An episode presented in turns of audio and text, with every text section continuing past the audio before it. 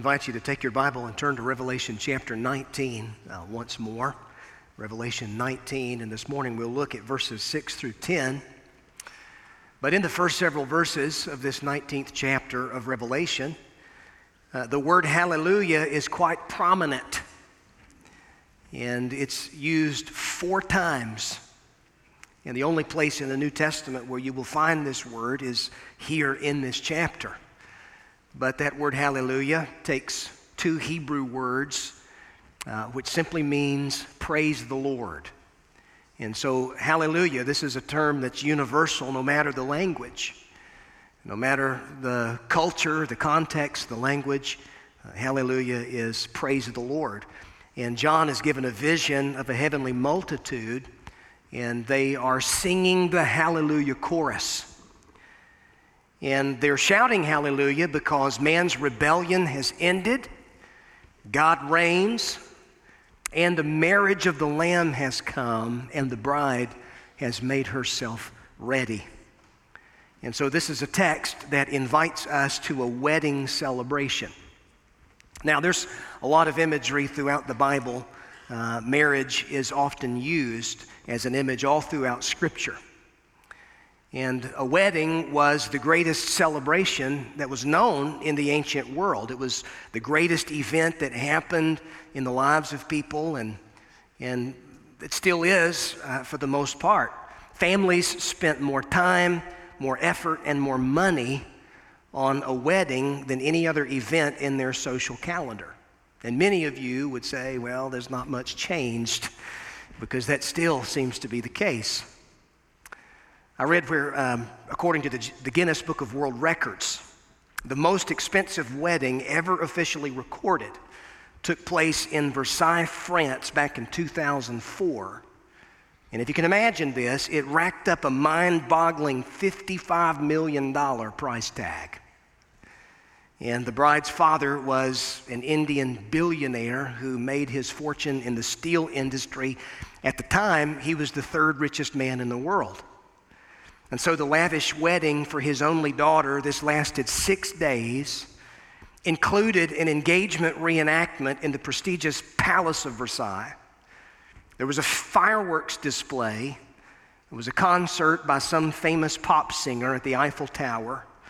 A ceremony in a chateau which was once owned by King Louis XIV's Minister of Finance. 1,000 guests were in attendance each one flown from India to Paris on 12 private jets and accommodated in a plush five star hotel at the cost of $2 million. Can you imagine such a lavish, lavish celebration? And someone says, well, why all the expense when it comes to weddings? Well, because weddings are among the most joyous occasions in life. And it's a wonderful thing to join in celebration with a bride and a groom as they embark on the journey of marriage. And the wedding is merely a celebration of the marriage itself.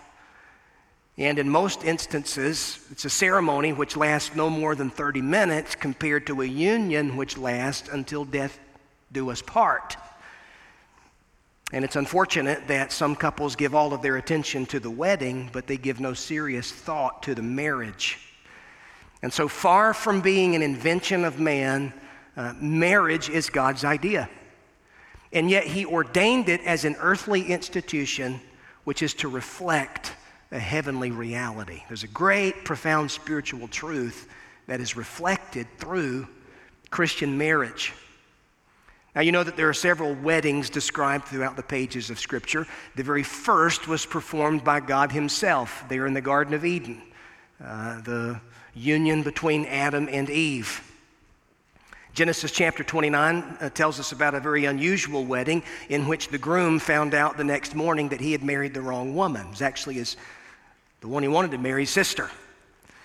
One of the most beautiful weddings that we read about in Scripture was the one that took place between Ruth and Boaz in the little book of Ruth.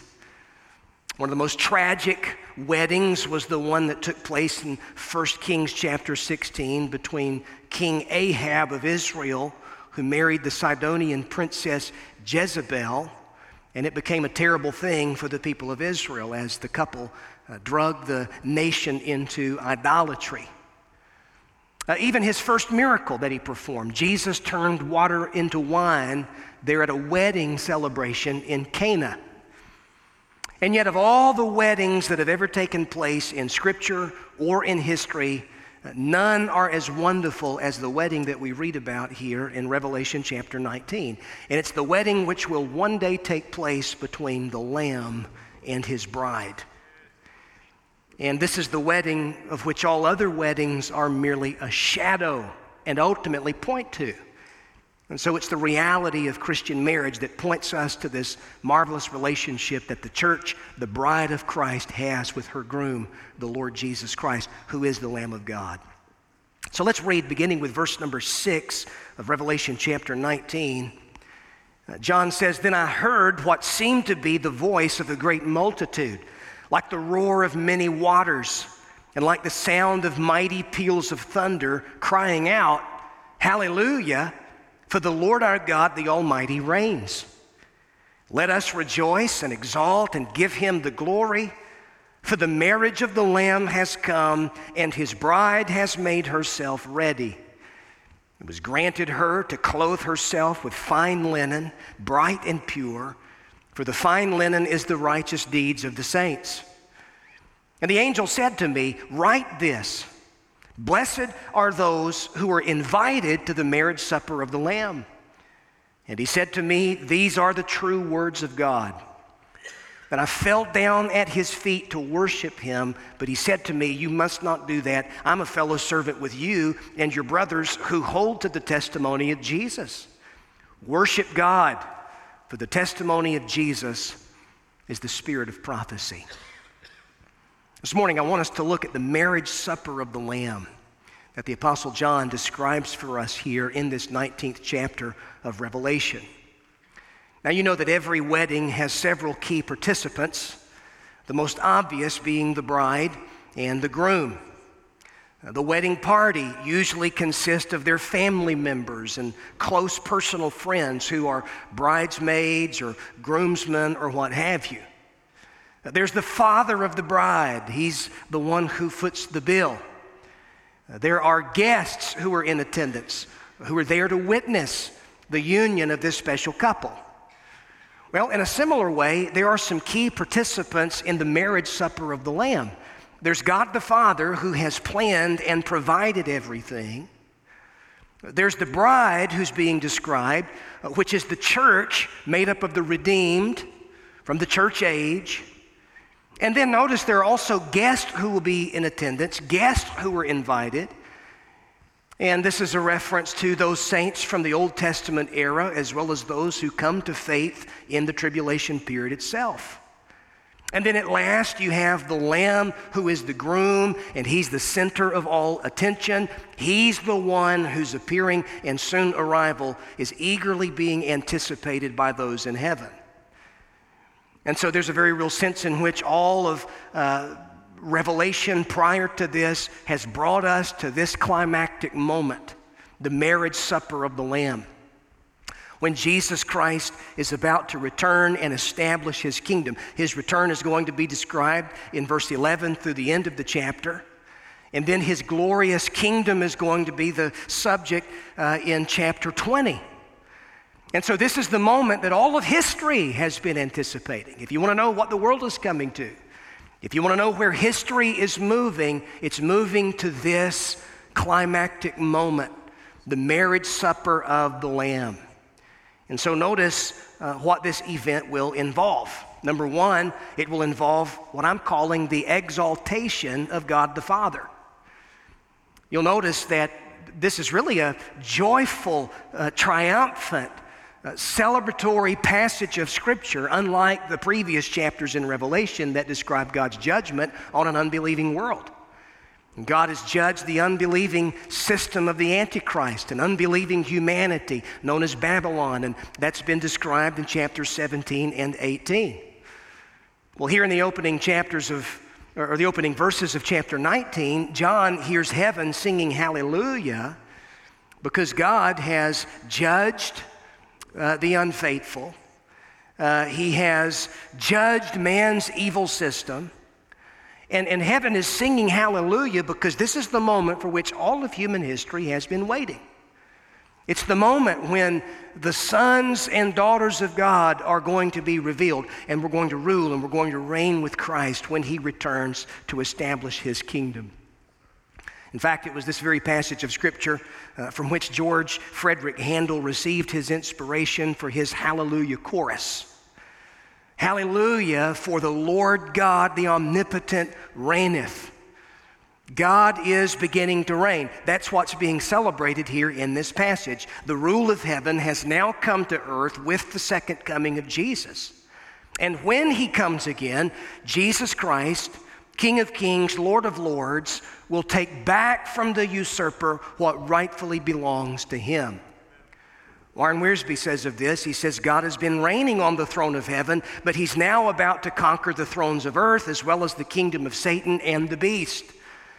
In his sovereignty, he has permitted evil men and evil angels to do their worst, but now the time has come for God's will to be done on earth as it is in heaven. And so there's a very real sense in which uh, the Lord's Prayer is going to be answered uh, with this event Thy kingdom come. Thy will be done on earth as it is in heaven. And isn't this desperate? This isn't what we long for as the people of God? We long for His kingdom to come. We long for His will to be done on earth without opposition, just as it's being done in heaven. Well, that, that prayer is going to be answered with the second coming of Jesus Christ. And so, Jesus, He's the Lamb and He is the bridegroom. The father of the bridegroom, in his own sovereign purpose, he's selected the bride, he's prepared the wedding, he's sent out the invitations. In fact, there are several places throughout the Gospels where we're told that Jesus is the bridegroom. John chapter 3, uh, verse 29, when John the Baptist is told that there are more followers, Jesus is beginning to gather more followers, and people were leaving John's ministry. Uh, attracted to Jesus' ministry, John said this He said, The one who has the bride is the bridegroom. The friend of the bridegroom rejoices greatly in his voice.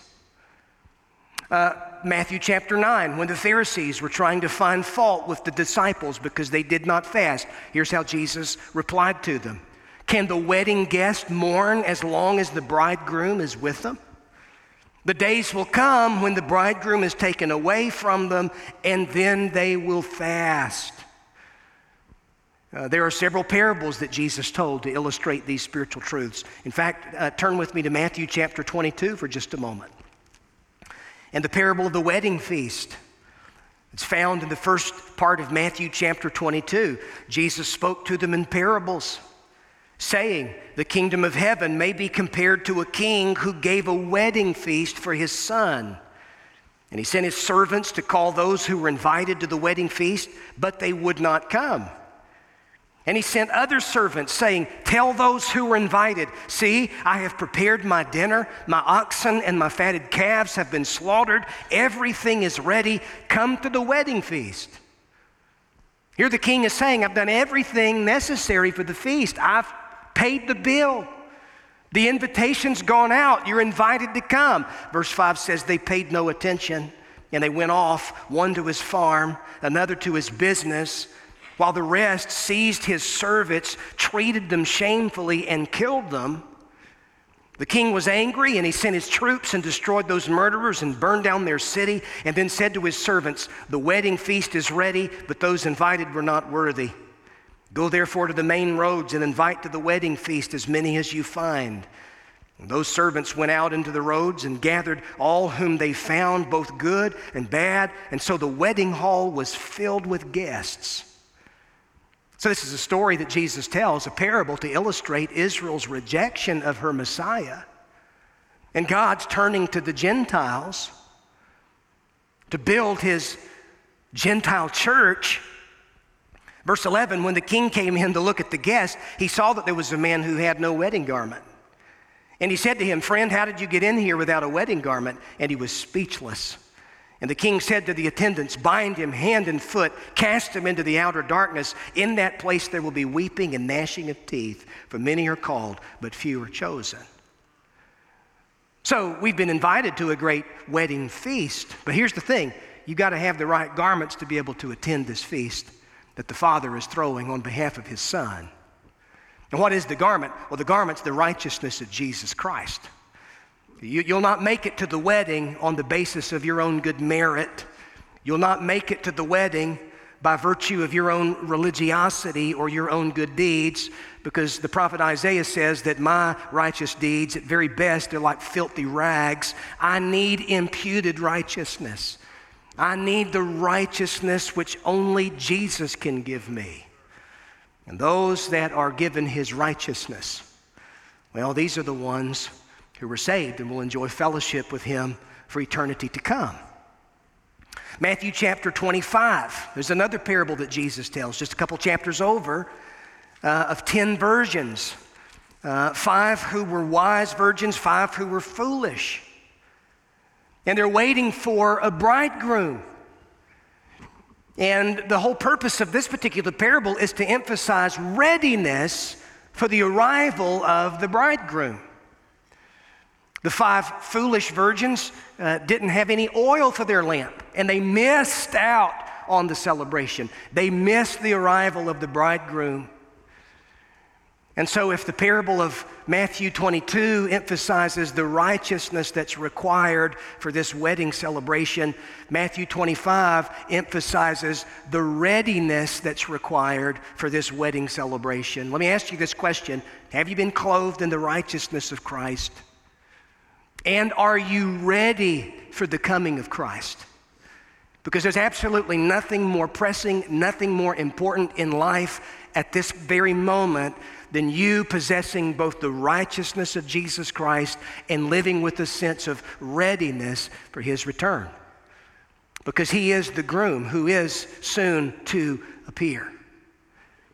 And so, again, the point we need to remember is that the Father has planned a wedding feast for the Son that God might be glorified. So, not only do we see the exaltation of the Father, in this marriage supper of the Lamb, but notice, secondly, the preparation of the bride. You'll notice that heaven is singing hallelujah and celebrating because notice verse 7 the marriage of the Lamb has come, and his bride has made herself ready. Now, the Lamb, obviously, this is referring to Jesus. And that word lamb is used some 30 times in Revelation. This is reference to his saving work as our substitute, our sacrificial lamb who's paid the price for our sin, who's suffered on behalf of our sin. And so the marriage of the lamb has come, and his bride, the church, has made herself ready. And which, by the way, usually there was a dowry that was always paid whenever these ancient Near Eastern weddings were arranged. You want to know what the price that's been paid for the bride of Christ is? It's the precious blood of the Lamb himself. You've been purchased with the precious blood of the Lord Jesus Christ. And so heaven is celebrating the preparation of the bride, the purity of the bride. This is very different from chapter 18, where the theme is the destruction of the unchaste harlot. The theme here is it's all about the radiant bride who's made herself ready. She's been prepared for her wedding day. Now, you can study this on your own, but in ancient times, marriages were much more involved and elaborate than modern day weddings typically are. Wedding customs uh, in the ancient Near East, they were really structured around three key elements. Uh, first, you had the betrothal period or the engagement period. And this was a legally binding contract that would have been signed by both sets of parents who arranged the marriage of their children, which, by the way, the older that my daughter, my teenage daughter, is getting, the more I like this idea. I just got to be honest. And often those contracts were, were signed and agreed upon even before children were born. It was this idea of a father who says, hey, or a man who says, when I have a son, I want him to marry your daughter when you have a daughter. Because in the ancient Near East, family was the most important thing. We tend to think of weddings and we tend to think of marriage and we tend to emphasize romantic love and that kind of thing here in the West, but not so much so in the East. Because in the ancient Near East, they were wise enough to know that if you tried to build marriage on something as shallow as feelings or romantic love, you're going to have some major disappointment at some point when those feelings may not quite be what they were when you first met your significant other. But if there's a solidarity of values and standards and you share common beliefs, well, there's something binding and cohesive in that relationship, which is why the scripture says that no believer should ever enter into a marriage relationship with an unbeliever, or no young lady should ever begin dating or seeing a young boy who's an unbeliever, and she says, Well, I think I can reach him for Jesus. Listen, you won't find missionary dating in the Bible. Okay? So you better make sure that the person you're entering into that marriage agreement with or that relationship with, you're both believers. And Jesus Christ is the center of your life. Jesus Christ needs to be the center of your marriage. So you have the betrothal period, which, by the way, this was the, this was the period of, of marriage where Joseph discovered that Mary was with child. They were betrothed. The actual wedding itself had not been had not taken place, but the betrothal period was just as legally and binding as the marriage itself. So you had the betrothal period, and then the second component of a wedding celebration in the ancient East uh, was a period known as the presentation. It was a time of festivities that led up to the ceremony itself, and those festivities could last several days. Uh, some even have said that there are certain celebration feasts or presentations uh, that could have lasted a week or more. And which is something that you really need to keep in mind too. The bridegroom was the center of the wedding in the ancient Near East. It was all about the groom, not so much the bride that was being celebrated. It's totally different than our current customs. The bridegroom was the center. He would present his bride to the gathered guests and friends, and they would gather together for some prolonged period of time. Now, the context for Matthew chapter 25, where the, where the, uh, the, the virgins are waiting for the procession of the groom with his bride, he's coming to the feast. You know what would often happen? Here's what would happen whenever it was time for the groom to take his bride to himself he would go to her house in procession, would bring, would bring her back to his father's house for the period of celebration and festivities. Now, y'all see where I'm going with this, don't you? You, you see why the scripture, when it talks about Jesus coming for us in rapture, where is it that he's going to take his church when he comes for his church in rapture before the tribulation period? He's going to take us to the Father's house. And after the end of the tribulation period, and the festivities begin, it's going to lead up to one final supper before the ceremony itself. And this is the marriage supper of the Lamb. And so, all of this is the imagery, the biblical imagery behind the relationship that Jesus Christ has with the church. It's the relationship that can be compared to that of the groom and his bride. This is why the Apostle Paul in 2 Corinthians chapter 11, uh, he's talking about the church in most beautiful descriptive language. He says, I betrothed you to one husband, that to Christ I might present you as a pure virgin. And so the church, as it stands now, we're betrothed to Christ. We're waiting for his appearing. And even though we've not seen him, we love him and we long for his appearing, do we not? But, folks, the time is going to come when we're going to look upon him with new eyes. We're going to see him as he is. And when we see him as he is, the Bible says that we will be made like him. And so heaven is celebrating the preparation of the bride. She's made herself ready. What does that mean? Well, you look at verse number eight. It was granted her to clothe herself with fine linen, bright and pure, for the fine linen is the righteous deeds of the saints. So, what's going to be happening in heaven while the tribulation is happening on earth? As the church has been raptured to be with Christ, we're going to stand before the judgment seat of Christ in heaven.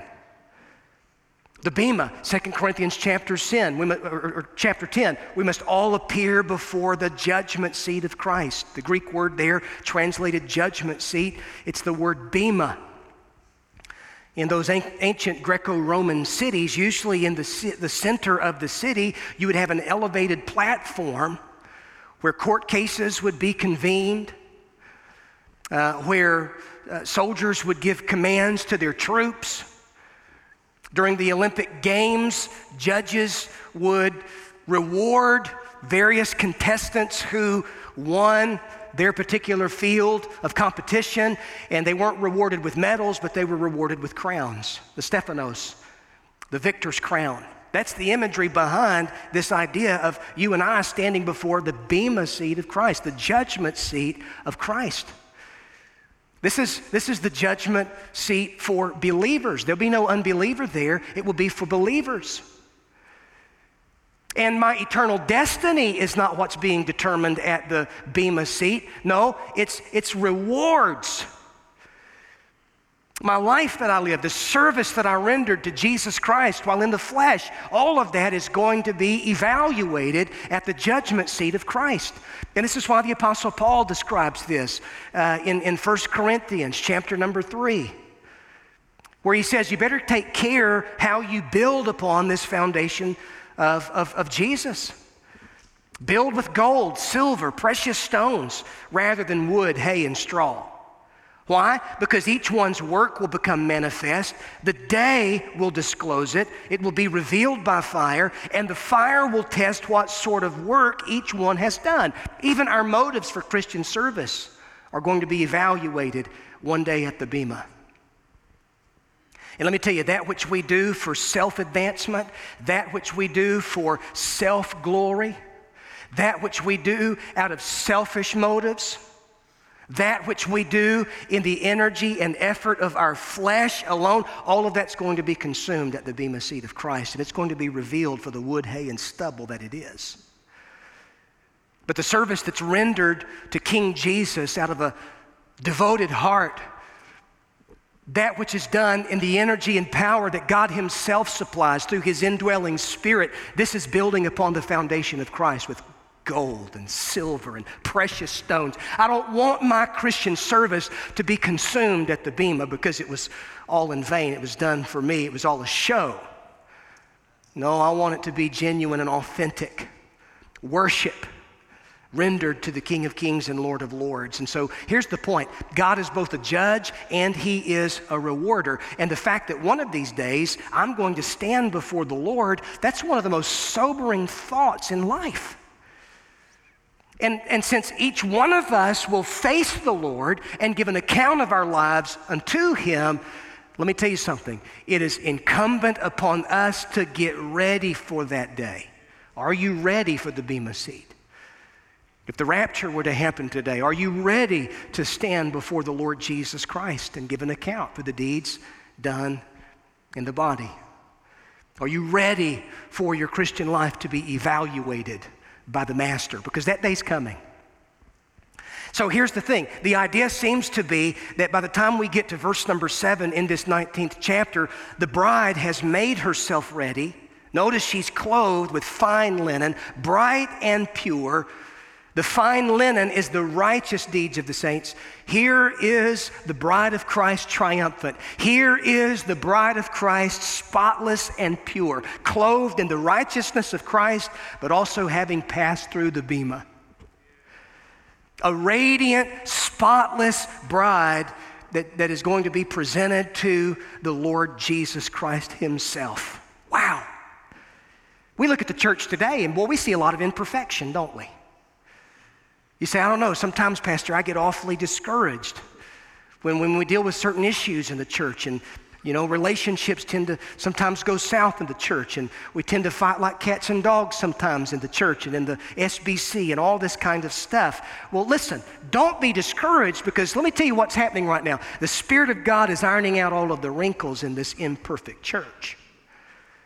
And the church, as she is now, she's beset by problems. She's being perfected, but the time is coming when we will be made perfect entirely, presented as a radiant, spotless bride before the Lord Jesus Christ. And so you better be careful how you talk about the church because the church is the bride of Christ. And I don't like anybody saying anything negative about my bride. Wonder how the Lord Jesus feels when we run down his church and we talk negatively about his bride.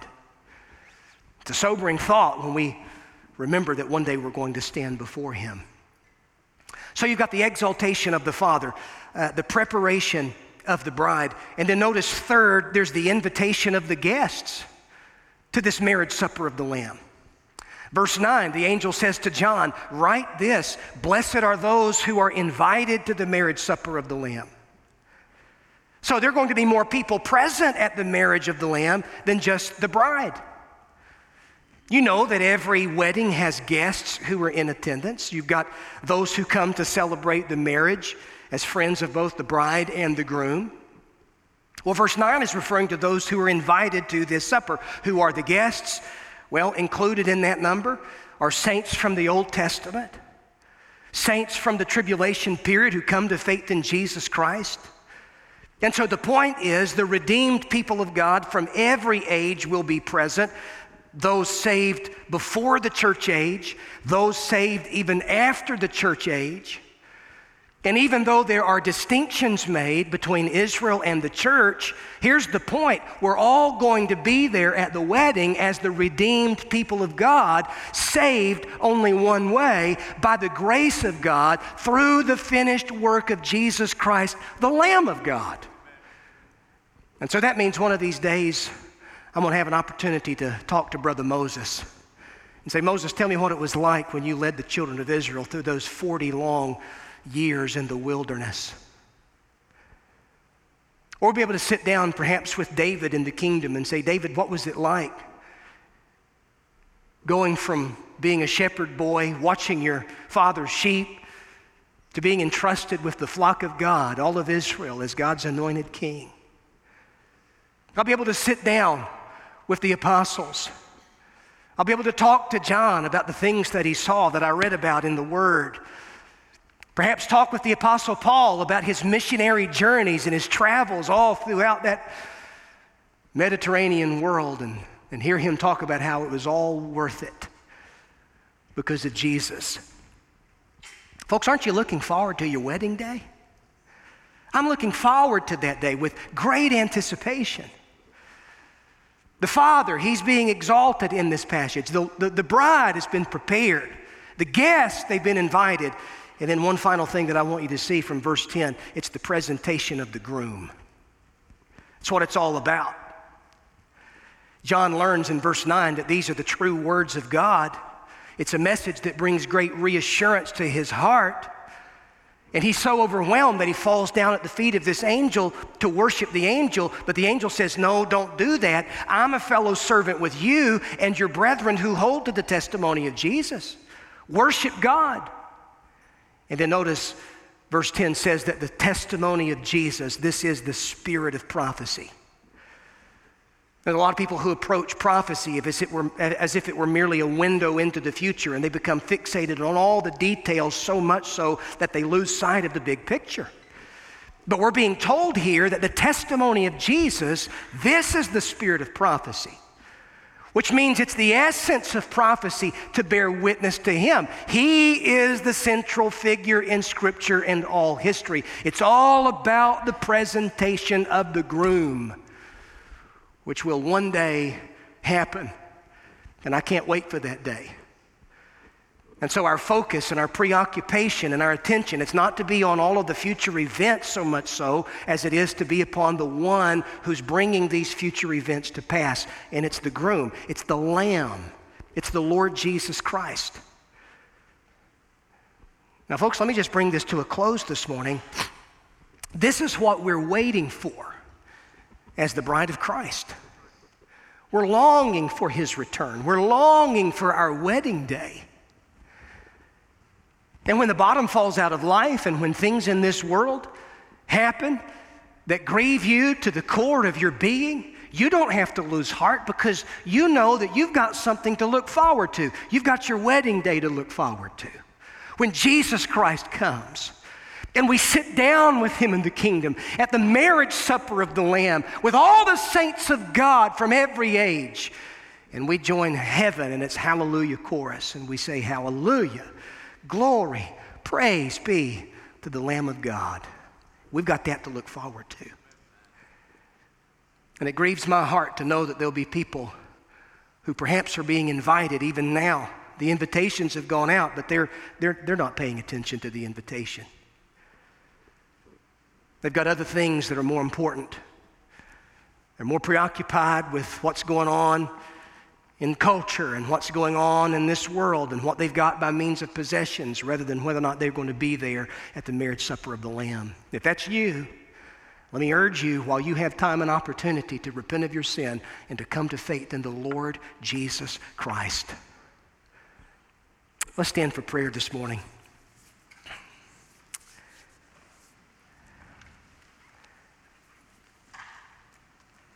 Father, in Jesus' name, as we bow and we pray, we're so thankful for these precious promises, Lord, that we've been given as your church. We've got so much to look forward to. Lord, when we think about the return of Jesus Christ and the rapture of the church and the coming kingdom, Lord, all of this is sobering, and it's a reminder to us as, we, as we're reminded with the truth that we're going to stand before the Bema seat of Christ and our Christian service is going to be evaluated and rewarded. Lord, may we not be lazy. May we not be lethargic. God, may we live for what matters most. May we be sober minded when we think of these things. May we give ourselves to worship, to spirit empowered works, and to gospel witness because that's why you've placed your church in the world. And God, I pray for these men and women today. Many of them, Lord, they've got perhaps children that are far from God, friends that are far from God. Their hearts are grieved, their hearts are burdened. And think about coworkers and family members and friends and relatives who've not paid attention to the invitation to this wedding celebration. Lord, use us to be enthusiastic witnesses in these days. I think about our confused culture, Lord. So confused, so lost. God, how will they ever hear without a preacher? How will they ever hear of a God who loves them and a Lamb who died to save them unless we open up our mouths and verbally declare the gospel in the power of the Spirit? Lord, use us in these days for Jesus' sake. Amen.